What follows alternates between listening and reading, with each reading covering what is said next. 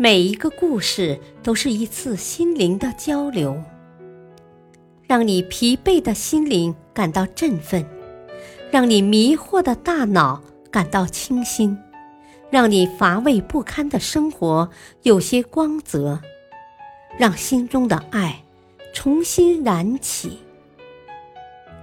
小故事，大道理。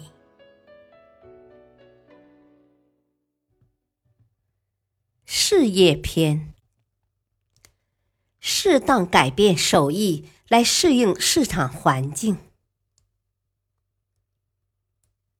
手艺的市场定位很重要，有时候为了能够适应市场，还需要不断的对自己的手艺进行适当改进，这也是找准市场定位的一个好方法。一九九八年。安徽农村青年刘慧平向亲戚借了四千元钱，前往上海做生意。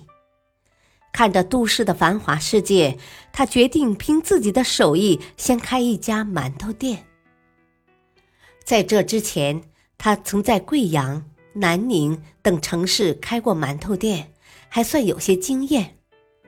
他租到了一间十平方米的小门面，开始了自己的生意。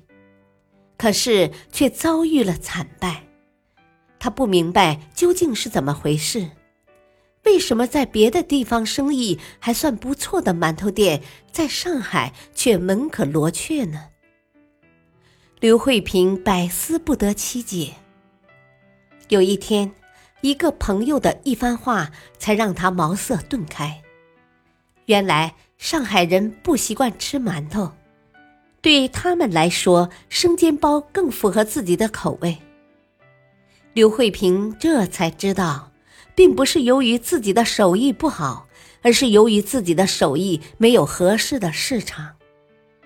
于是，刘慧萍立刻改变经营的内容，请了一个会做生煎包的扬州师傅，暂时做起了生煎包的买卖，才算把自己的店维持了下来。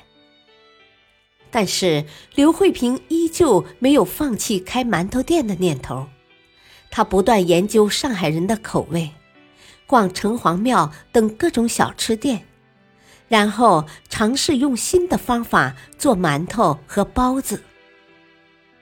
两千年，刘慧萍在黄浦区的繁华地段先后开了两家包子馒头店，店名叫刘师傅大包。他的包子口味独特，味道鲜美，一时间生意是意想不到的火爆。以口味挑剔著称的上海人竟然排队买起了刘慧萍的包子。他的馒头店终于在上海站稳了脚跟。大道理，为着自己心中的梦想而努力。即使过程是艰难的，也应该勇往直前。但是，当我们陷于瓶颈之时，与其抱怨环境的恶劣，不如主动从自身寻找可以改变的角度，适当改变，让自己更加适应社会的选择，增强自身的竞争力。做到了这些，你将可以享受成功的喜悦。感谢收听，下期播讲，改变自己更容易。敬请收听，再会。